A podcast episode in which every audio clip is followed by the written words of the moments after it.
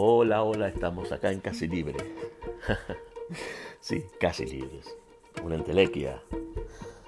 Porque no somos totalmente libres, ni totalmente independientes. Somos casi libres, casi independientes. Para el caso, autodependientes, más que independientes. Y desde esta postura de casi libre, hoy la consigna que se me ocurre es sobre la parcialidad o la imparcialidad de las cosas que nos pasan. En mi caso, por lo que veo y por cómo viene la mano de los medios, la justicia, la prensa canalla, la prensa oficialista, la prensa que pretende ser neutral, los medios democratizados como este que yo estoy utilizando, parcial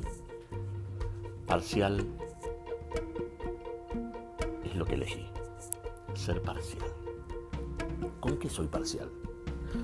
Soy parcial con todo lo que persigue la unidad de los argentinos, soy parcial con la política que apunta al bien común y que subordina la economía al bien común, a la salud de los argentinos, al bienestar de los argentinos, al crecimiento, a la construcción. Soy parcial con eso, así que imparcial las pelotas. Así tendría que llamar yo a este podcast. Imparcial las pelotas, porque no existe la imparcialidad. Quien debiera ser imparcial es la justicia y no lo es. Está siendo absolutamente parcial.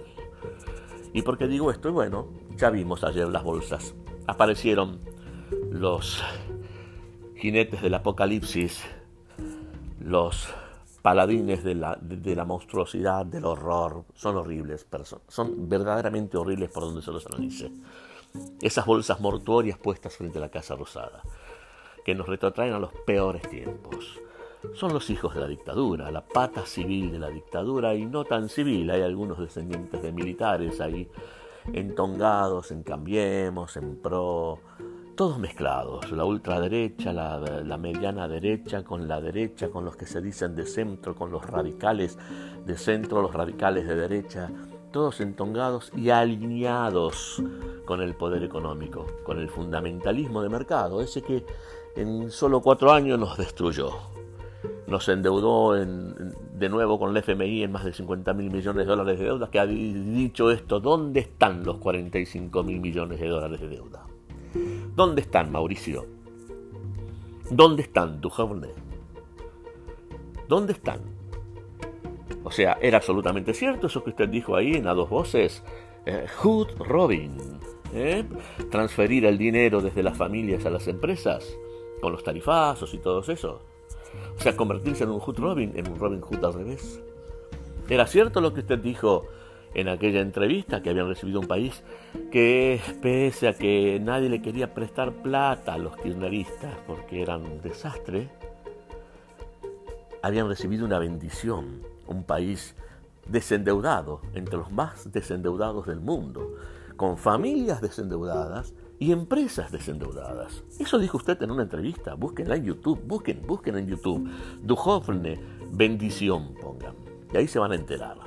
Como también pongan Dujovne Hood Robin, y ahí se van a enterar lo que dijo respecto a la transferencia desde las familias hacia las empresas. En esos lugares donde las patas de la mentira no los deja mentir. La sinceridad se desnuda sola en esos lugares. Cuando tienen que improvisar, ahí caen. Porque no resisten archivo. Las bolsas mortuorias de ayer nos retrotraen al bombardeo de Plaza de Mayo del año 55. Nos retrotraen a los 30.000 desaparecidos. Nos retrotraen a la topadora con la que entró Macri en el 2015, despidiendo trabajadores de TELAM, persiguiendo periodistas, queriendo cerrar un medio de comunicación como C5N, que era el único medio. Del 100% de los medios era el 0,1 o 0,2% que le quedaba a la gente, porque todos los medios del Estado y todos los medios de los monopolios estaban en manos del gobierno. Y desde allí ellos pudieron hacer y decir todo lo que hicieron y dijeron. Pudieron desconstruir el país que se construyó entre 2003 y 2015, destrozándolo endeudándonos, pero diciendo, la pesada herencia. Como ahora, los medios siguen siendo canallas, siguen blindando todo ese destrozo, tapando con noticias falsas o con, también aceptémoslo, con algún error del gobierno, pero que lo subsanó enseguida, como lo que pasó con el ministro de Salud, y a las horas el ministro de Salud no estaba más. Pero eso era gravísimo. Iba la patria en esas 20 vacunas. Pero no iba la patria en todas las vacunas que privatizó la Reta, que se fue de vacaciones este fin de semana, o no sé por cuánto tiempo, y le entregó a las prepagas las vacunas. Ahí no va la patria. Y nadie se dio cuenta que en esa marcha, inclusive una persona, un muchacho, ante a un micrófono de C5N, estaba quejándose porque su madre trabajaba en la salud y no puede ser que su madre no haya recibido la vacuna y que todos los jerarcas se habían vacunado. Claro, mezcló todo, mezcló Moyano, mezcló funcionarios y todo. Y cuando le preguntaron dónde trabajaba su madre, en la ciudad de Buenos Aires. O sea, la madre trabajaba en la ciudad de Buenos Aires, de Cava, de la Reta, de Cambiemos, del Pro. Ahí trabajaba la madre. Pero estaba en la marcha, supuestamente, anti-gobierno nacional, cuando el gobierno nacional tiene en provincia de Buenos Aires a Axel Kicillof, que ya vacunó a todo el personal médico sanitario y a todo el personal de seguridad, y en eso estamos. Pero eso se tapa, eso hay que blindarlo, eso no hay que decirlo. Es gravísimo lo de Ginés. Bueno, así están las cosas. ¿Pero por qué están las cosas así? Porque los medios siguen en mano de hijos de puta. Así lo voy a decir. Los medios siguen en mano de canallas. De ese monje negro que viene desde la dictadura. Del que consiguió papel prensa en una sala de tortura. Ese monje negro que le dijo a Alfonsín, usted ya es un estorbo. El monje negro que después de haber puesto y haber utilizado y haber sacado a Carlos Menem, cuando Carlos Menem le dijo, y bueno, si usted quiere gobernar, ¿por qué no se presenta a candidato? Puesto menor, le dijo. Toda esa gente sigue ahí, manejando la cabeza de todos los argentinos. Por eso, imparcialidad, las pelotas con los medios de comunicación. Porque del 100% de los medios de comunicación hay un 10% o un 15% que no pertenece al fundamentalismo de mercado. Ese fundamentalismo de mercado que vino con Martínez de Hoz y la Sociedad Rural Argentina en el año 76 y recibió un país con $4.500 millones de deuda y lo entregó años después, del 76 al 83, 7 años después, lo entregó con $45.000 millones de deuda. 10 veces la deuda que había recibido. Ahí nació la patria financiera, con Martínez de Hoz. ¿Y quién estaba allí? ¿Quién estaba metido en ese equipo? Domingo Cavallo, Minguito. ¿Qué hizo Minguito? Estatizó toda la deuda externa privada. ¿Les parece poco? Bueno, pero no se conforman con eso. Cuando viene Alfonsín, que cometió sus errores, el viejo, digámoslo, pero nadie puede negar su espíritu verdaderamente republicano, patriota, que quería ser un país como la gente, un país con un peso terrible de 30.000 desaparecidos, el país del nunca más. Y el nunca más va en serio, a los de la bolsa mortuoria le digo. El país del nunca más va en serio. En eso no hay negociación en eso. Sépanlo, fueron juzgados. Fue juzgado Videla, Massera, Agosti y tantos más.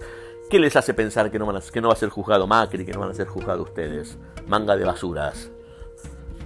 Apóstoles del mal, apóstoles de la muerte, del fracaso político, del fracaso económico. Háganse cargo. Ustedes tiran la pelota para afuera de todas las cagadas que hacen. Háganse cargo de una buena vez por todas. Yo soy un ciudadano de a pie, un ciudadano común, que alguna vez militó en gremialismo, como trabajador de televisión, no llegó a un cargo más allá de congresal nacional, no me interesaba más nada. Nunca pedí ser un dirigente gremial de nada. Prefiero esto. Prefiero la libertad de poder ser parcial, absolutamente parcial del lado de los trabajadores, del lado de los ciudadanos argentinos, del lado del bien común. No puedo ser imparcial con eso. ¿Cómo se les ocurre que uno puede ser imparcial con eso? Aquella UCR de los errores decía, aquella UCR que fue chiflada por la Sociedad Rural Argentina, aquella UCR de Alfonsín que dijo que Clarín, en un discurso, que era Clarín el que estaba empecinado en hacer caer la esperanza de los argentinos. El mismo que le dijo que Carrió es un hipócrita, una mentirosa. Y Carrió venía de su partido, de ese Alfonsín, a ese Alfonsín me refiero. ¿Y después quién vino? Y después vino Carlos Saúl. Y acá hago un mea culpa, porque sí, yo recuerdo que voté a Carlos Saúl Menem, con todo nuestro gremio, con todos los trabajadores, tengo hasta fotos por ahí, pero lo voté en el 89. Y todos me dicen, bueno, pero vos también sos responsable. No.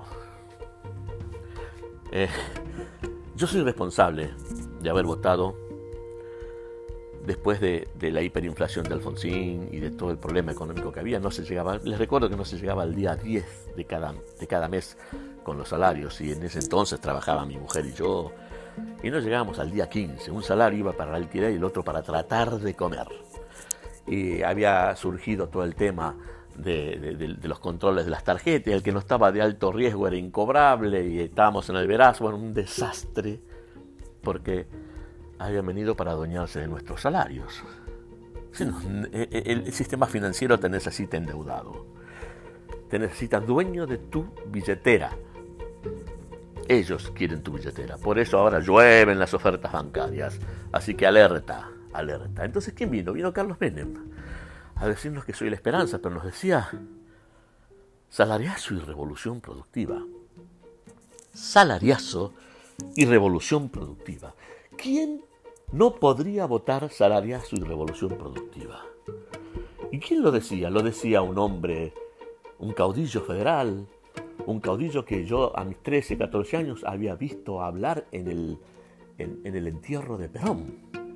Fue el gobernador de La Rioja que habló emocionadísimo en las exequias del general Perón y que hacía una campaña en el 89 a caballo, con poncho, pelo largo, patilla.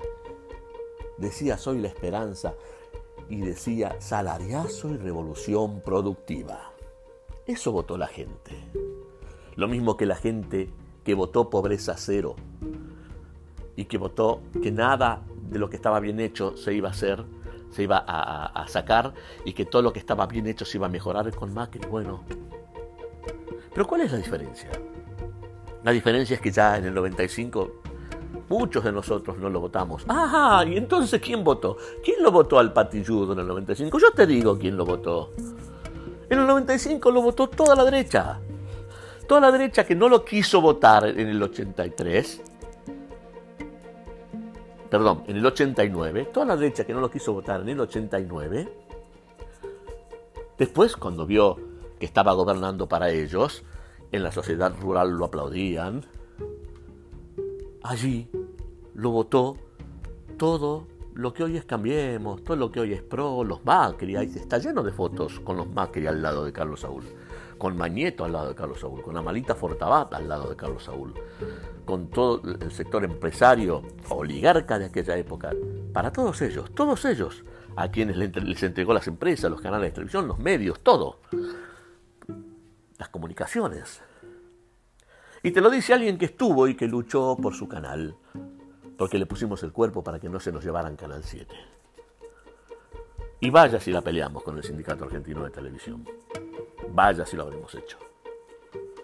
Está lleno de antecedentes de eso. Y muchos de periodistas que en ese entonces también habían luchado, hoy graciosamente están del lado de Cambiemos.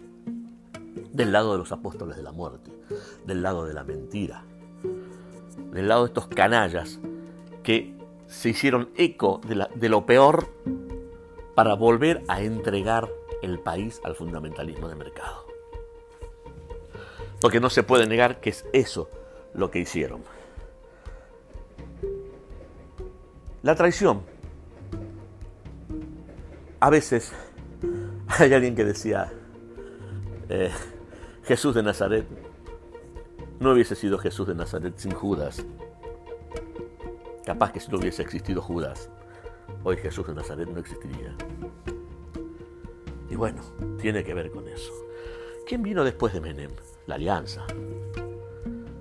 Pero ¿quién estaba con Menem también? Cavallo, que venía de los militares.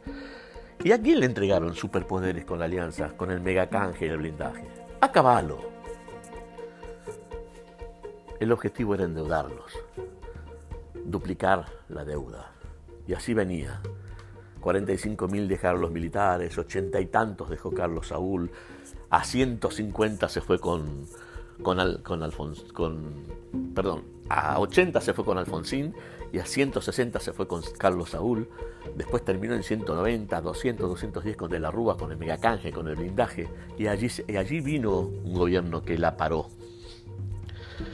y que se dedicó a pagar los intereses de toda esa canallada de años atrás, entre el 2003 y el 2015. Porque cuando todos dicen que los Kirchner se endeudaron, no, los Kirchner no tomaron deuda. La política de los Kirchner era precisamente no pedir deuda, desendeudar. Si en algún momento acudieron a Venezuela, fue para tratar de sacarse otro muerto. Porque era preferible pedirle a Venezuela y sacarse el otro muerto que condicionaba las políticas. Y así nos fuimos del FMI. Por eso soy parcial con esos años. Soy parcial con esos años porque, como lo dijo Dujovne, se desendeudaron las familias argentinas. El salario mínimo quedó en 2015 en cerca de $500, que son como 70.000 mangos, 70.000 pesos de hoy. Esto lo digo para los que se quejan de la jubilación y de lo imposible que está haciendo el gobierno por tratar de mejorar las jubilaciones hoy. En 4 años, los canallas que hoy protestan y que salen a la calle y que ponen bolsas mortuorias, como la Bullrich, como la otra canalla de Stolbizer, que andaba poniendo jueces con Vidal en provincia, y ahí están los mails y hay pruebas. Toda esa gente se puso en contra del pueblo argentino. Y para eso necesitaban los medios y jueces afines que persigan a los líderes políticos populares, como pasó con Lula en Brasil, con Lugo en Paraguay, con Evo Morales en Bolivia, con Correa en Ecuador. Como pasa con Maduro, que gana elecciones y sigue siendo el demonio, pero el verdadero demonio ya sabemos dónde está. El demonio mayor está allá en el norte, y los demonios menores son los demonios menores que van a la embajada del demonio mayor acá. Hablemoslos claro, con Estados Unidos de Norteamérica. Y allí iban Bonadío, y allí iba toda esta cría de atorrantes, de políticos atorrantes que no hacen más que ensuciar la política, llenarla de caca a la política. Los Bullrich, los Carrió. Y el Lustó, otro pichón de nadie. Terrible basura el pendejo. Mira vos. Ahora quiere diferenciarse, estaba lleno en la marcha diferenciándose y organizando no sé qué foros de no sé qué cosa. ¿Quién sos? El de la 125, el que te equivocaste con la 125 y reculaste en chancleta. Eso sos, Lustó. ¿Sabés quién sos, Lustó? Sos el candidato que pusieron en la ciudad para quitarle votos a otros, para afianzar el modelo del Pro. Eso sos. Un restavotos del verdadero popular en Cava, y que ahora quiere usar la UCR destruida, que ni el escudo tiene ya, porque entregaron todos los muchachos. Del partido más legendario de Argentina entregó la dignidad y los principios básicos. De hecho, los mejores radicales están en el frente de todos. Ahí lo tienen a Moró y lo tienen a Leandro Santoro. Todos los demás son de mentira. Entregadores, corruptos, ligados a la dictadura. Y vos, Lustó, el mismo que fuiste a comprar armas para la Bullrich con Macri. ¿De qué te querés diferenciar? ¿Quién te crees que sos? No, parcial no. A ver, ¿quién tiene que ser imparcial? La justicia tiene que ser imparcial. ¿Y por qué no está caminando Comodoro Pi explicando los $45 mil millones de deuda Macri, Dujovne, Dietrich, explicando el tema de los tarifazos, la transferencia de guita de las familias y de las empresas quebradas, hacia las grandes empresas? ¿Por qué no están transitando como dropi esa gente? Que tienen causas absolutamente comprobadas y documentadas para estar ya casi entre rejas todos. Y Bullrich, por favor, Bullrich con el caso de Maldonado, con el caso de Nahuel. Mirá si mentiste, Patricia Bullrich, y te haces la dura, la recia, traidora de por vida, desde tus orígenes, una traidora, una infiltrada en el movimiento popular para hacerte la popular y para seguir siendo servil a los oligarcas, porque venís de ese tronco y porque sos oligarca.